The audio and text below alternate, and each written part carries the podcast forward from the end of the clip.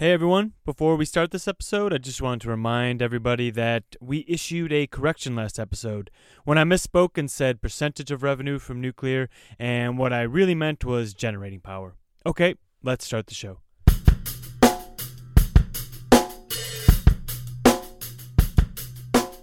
Welcome everybody to the weekly edition of ESG Now, where we explore the natural environment, our society, and a company's governance structure through the lens of the weekly news. I'm your host, Mike DiSibato, and this week, Arna Klug and Bentley Kaplan join me to discuss the ongoing strikes at GM, and then one of our Aussie analysts, Brendan Baker, joins Bentley and me to discuss the Australian rejection of a Korean coal mine, specifically due to environmental concerns. Thanks as always for joining us. Stay tuned.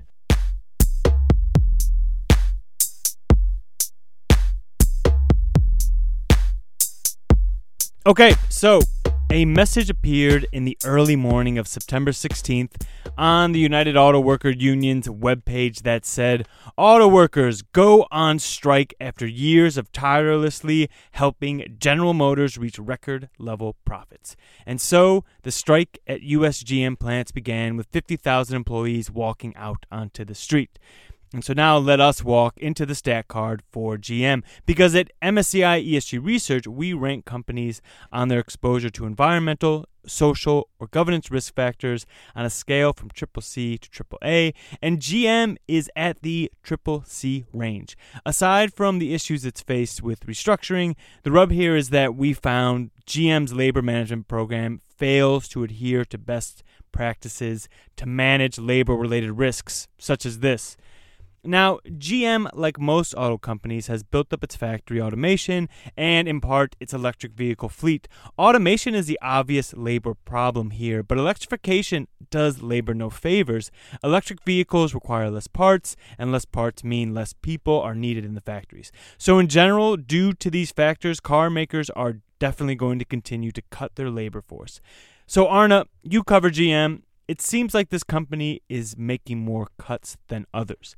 Is the strike unique to GM, or is this company just a bad example of how an auto company should be run, or is this a more endemic problem?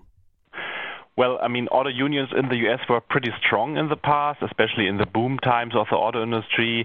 But I mean, in the times of the financial crisis, right? So there was a lot of pressure on unions to accept lower wages and not good working conditions anymore. But I mean, GM, as you mentioned before, did pretty good the last year. So actually now the unions say we want to benefit from the past, from the good and the current good situation, right? And actually the burden they've taken.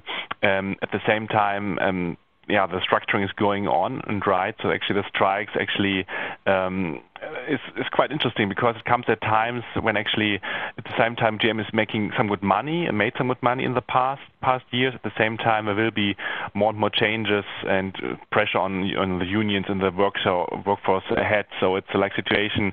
I guess the unions now see it. It's probably one of the last good moments to try to get back right what they contributed in the past. Right, and a strike is the last thing workers or the company wants. For workers, it means you lose your source of livelihood. In this case, the strikers are getting $250 a week from, I assume, their union dues instead of normal wages, because they're not actually working.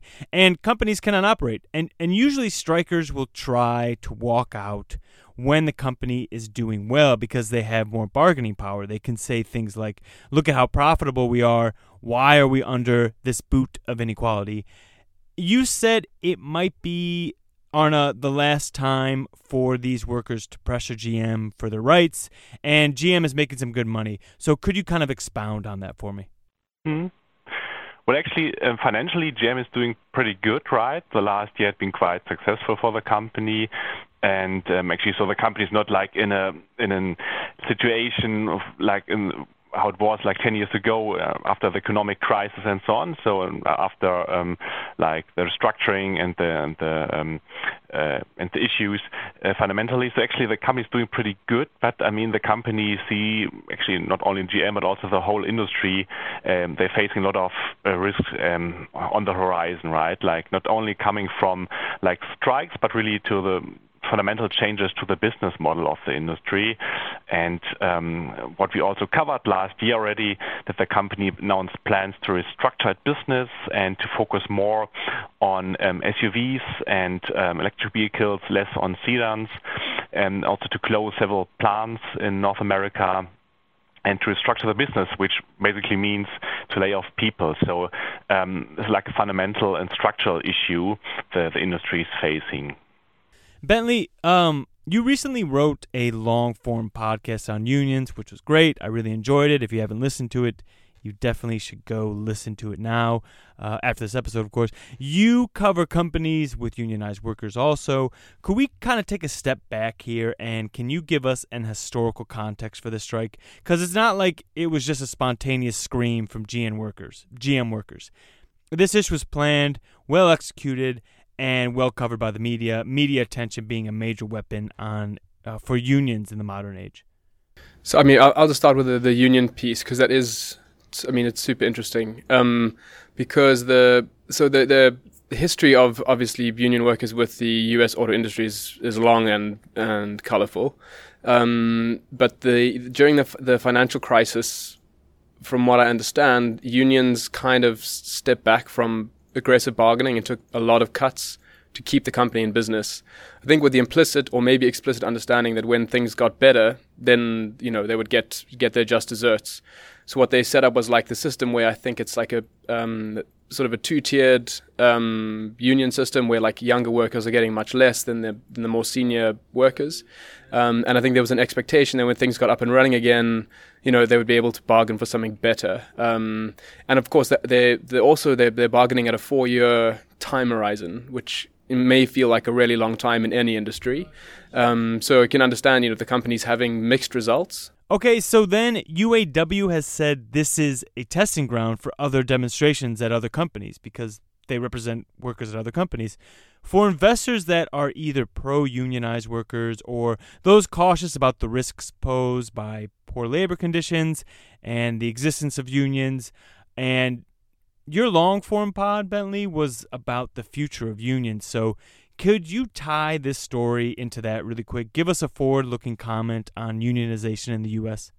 The real challenge for unions now, and I think it's a global one, is how do you pivot away from an industry like autos, and whether the role of the union is then the bridge into the next industry or the next skill set that workers are going to be looking for. And I think that's the kind of question that unions are going to have to answer if they're going to stay relevant. I think there'll be support for labor going up, but the question of how that manifests, I think, is going to be one that's going to be difficult to answer immediately. And that's without, the regulatory environment, which I think varies, like if you look at the US from state to state, as to what kind of support a union can actually get, whether they can organize, and then country to country also, very, very big variations. But I think, increasing inequality, I think, is a great driver for support for a union or, whatever the future of a union will be. All right, lads. It's time. I want your hot take here. I want some spice on how you think this situation is going to play out. Obviously, these are just predictions. We have no seeing stones here at MSCI, so we don't have that kind of dark magic to figure out the future. But give me your omnipotent take on how this might end up for the workers and for GM. Sure. Yeah, it's an interesting question. I mean, GM... actually, they offered more money to the people. At the same time, the union didn't accept. So actually, it's interesting to see, right? So the next years could be really crucial for the auto industry, not only for GM. So I guess the conflict will somehow be solved, but it will also have a lot of costs. It's also expensive for the company those days, and but I'm not too optimistic and for the overall situation of the auto industry, and especially also with restructuring which will happen. So it's tough times. At the same time, you see probably like the big gap between some employees which are highly paid, like the white collar workers, and the need of the industry for qualified IT specialists, engineers, and so on. At the same time, the actually still well paid workers compared to other industries, but wherever the pressure is growing. So it's a tough situation for the company.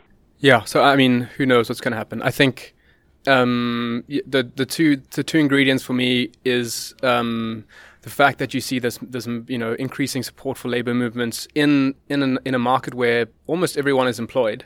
So that, that raises a question of, what kind of employment is there and what kind of a life do you have with that employment? And the second thing is, the sort of ambiguous political environment. So it's difficult to know exactly, how, the top country leadership is going to come out on this type of strike action. So it may not be GM, but I think it could be a company soon where things get a lot uglier than, just the strike. And it may not be GM, it might be Amazon, it might be Alphabet, it might be a different company altogether, but I think it's going to get worse before it gets better. But I think what will happen is this type of engagement is going to become more frequent, and I think the companies that come out ahead are going to be the ones that know how to head them off, how to help pivot employees to new lines of work, and to sort of lower this to lower the pressure on these types of situations.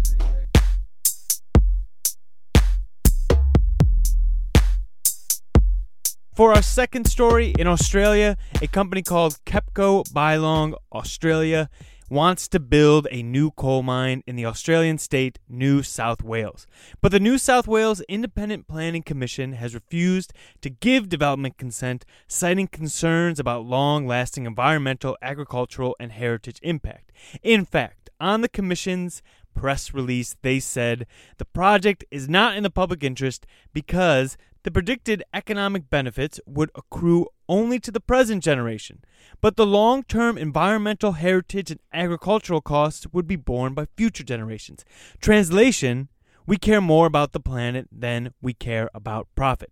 So this mine was going to extract 120 million tons in 25 years, and it was going to be run by Kepco, which is actually a subsidiary of Korea Electric Power Corporation. So let's do the quick stack card for Korea Electric Power Corporation. We rank the company at a double B because it's had issues with damaging the health of communities, bribery, and it's had related party transactions. But it is also adding some renewables to its portfolio. Its current carbon-free power generation share is at 29%, so there's that. But this isn't really a story about Kepco, it's about coal, and coal's slow demise. But what makes this story so interesting is Australia is one of the world's top coal exporters. On a tonnage basis, Australia exports 26.9% of the world's coal. That's second only to Indonesia. And according to the International Energy Agency, it is one of the top 5 coal producers in the world. Yet, we have a situation where an Australian state government has rejected a coal mine, saying that the mine's long-term damage to the environment outweighs its immediate economic benefits. So, Brendan, you're a local. I want you to take me through this story. I know that current mines are not going to shut down, but this whole thing still seems like a major shift in one of the biggest exporters of coal's policy, right? Could you take me through the situation? Yeah. No, I don't think there's that discourse going on at all. It's definitely so the Labor government that put their proposal together, they had a climate policy kind of last year during the federal election. They had a just transition policy that was looking at this way of actually transitioning jobs from coal to renewable alternative energies or whatnot, and actually having a plan in place. There is no plan in place at the federal level for these transitions. There's just the expectation that we're going to be selling coal as an Australian for the rest of our lives, and that there's no risk. And you can see that with companies like Whitehaven Coal, who just did their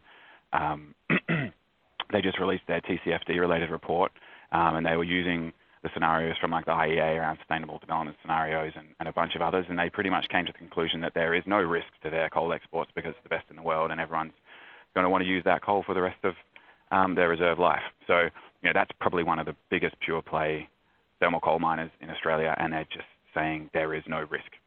And when you've got a coal player like that saying there is no risk, the federal government saying there is no risk, anyone who's operating in that coal region doesn't want to think that there's a risk because there's a risk to their jobs. The big picture is that Australia is not really preparing themselves for any transition around that, despite the fact that everyone else around the world is highlighting the fact that there are these risks. Australia doesn't seem to be actually doing that. In the investor conversation, you're getting that, and people like IGCCC released a report that had a big element of that transition.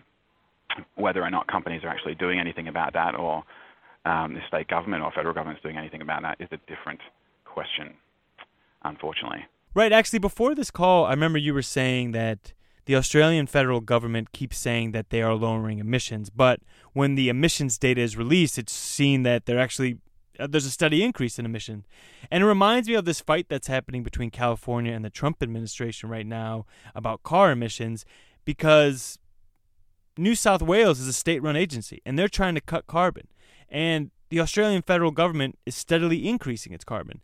And like in the U.S., California is trying to cut car emissions, and the Trump administration is trying to prevent them from cutting car emissions.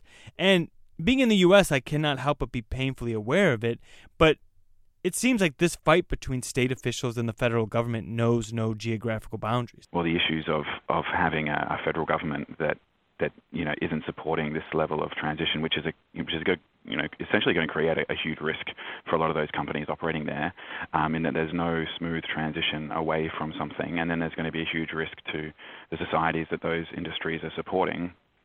But when you've got a government that is actively pursuing the non-renewable agenda, it's just enhancing that risk. So there was an example is of the biggest utilities in Australia called AGL, is one of the biggest emitters. They had a 5-year plan to close one of the big thermal coal utilities, and they've got a net zero plan by 2050. They've got all these targets. They're actually quite progressive in terms of where they want their company to head, and they put out this plan. It was probably last year, about five. It's a 5-year. This is going to happen in 5 years. So they've been very public with what they're going to do because they want to make sure that they're transparent. And the federal government has essentially attacked that company and lobbied against that company about the risks that it's going to cause for energy security and whatnot. Whereas this company has come out there, said it's going to be more efficient, it's going to drop energy prices, and it's actually going to create more jobs. And all that plan is out there, but the federal government is actively engaging against it.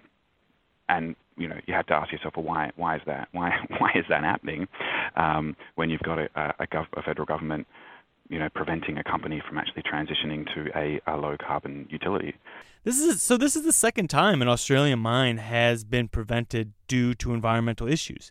Do you think this is now a viable risk for the Australian coal industry in general, or would that require a different sort of occurrence? And if Australia keeps selling coal to Japan and Indonesia and Southeast Asia and China, and that is not going down, there's a very small chance that the federal government's going to step in and start preventing a lot of these projects. I just can't see that happening. So that's the only time I think that's actually really going to come into play is when those exports start to fall drastically, and that's really dependent on our export countries, not using our coal. So once that happens, then the whole game is slightly different.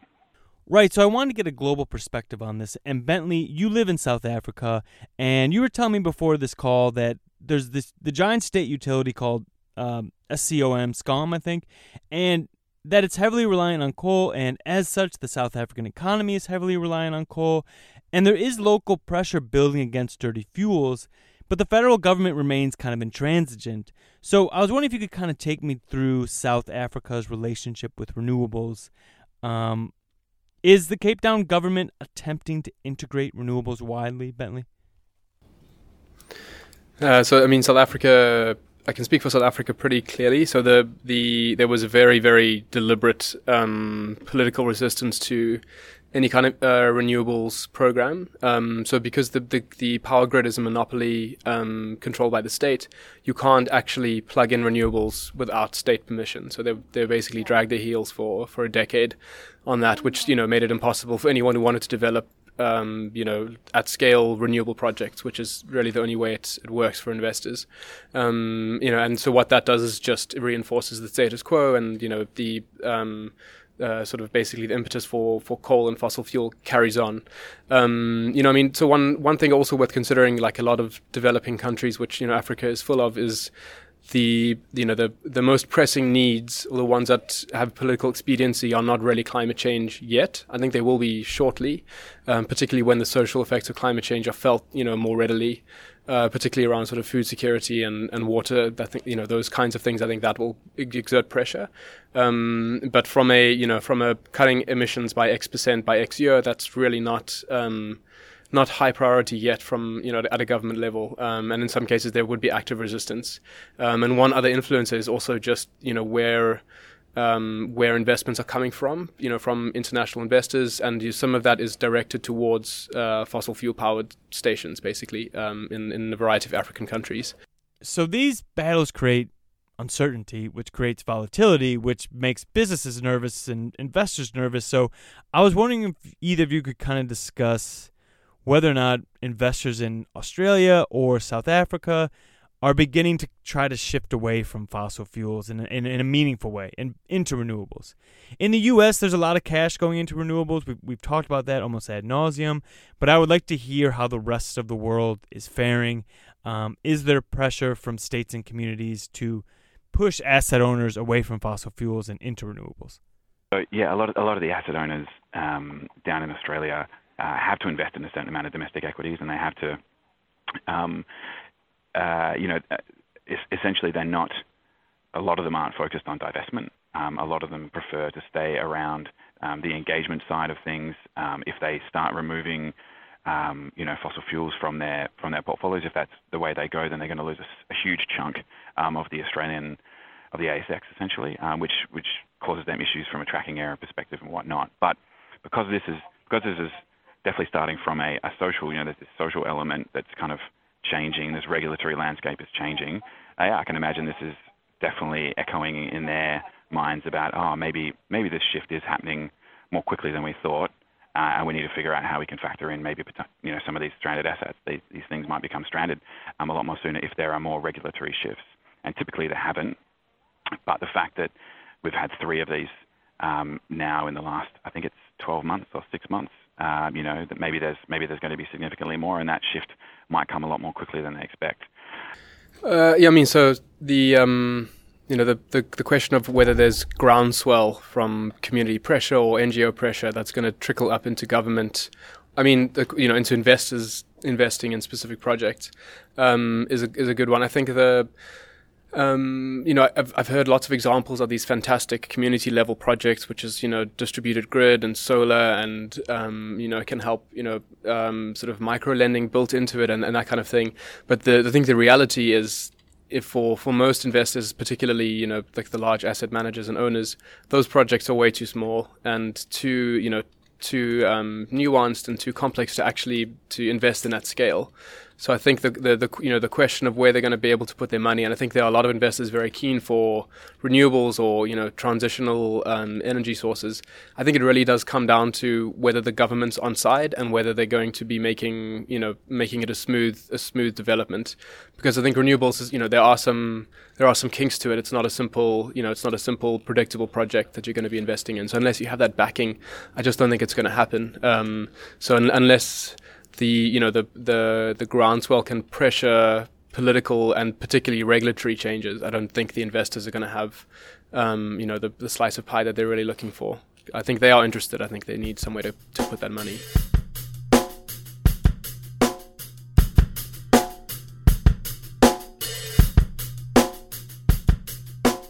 All right, that's it for the week. I wanted to thank Bentley and Brendan and Arna for joining me to discuss this week's news with an ESG twist, and I wanted to thank you so much for listening. If you like what you heard, please rate and review us. We always appreciate it. See you next week.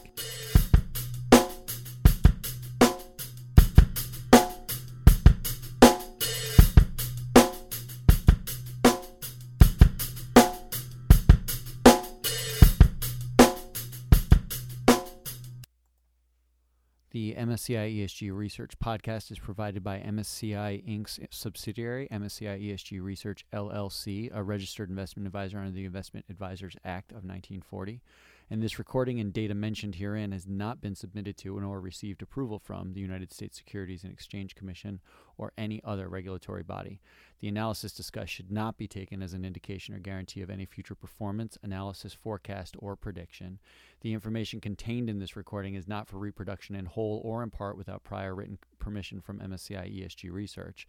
None of the discussion or analysis put forth in this recording constitutes an offer to buy or sell or a promotional recommendation of any security, financial instrument, or product or trading strategy.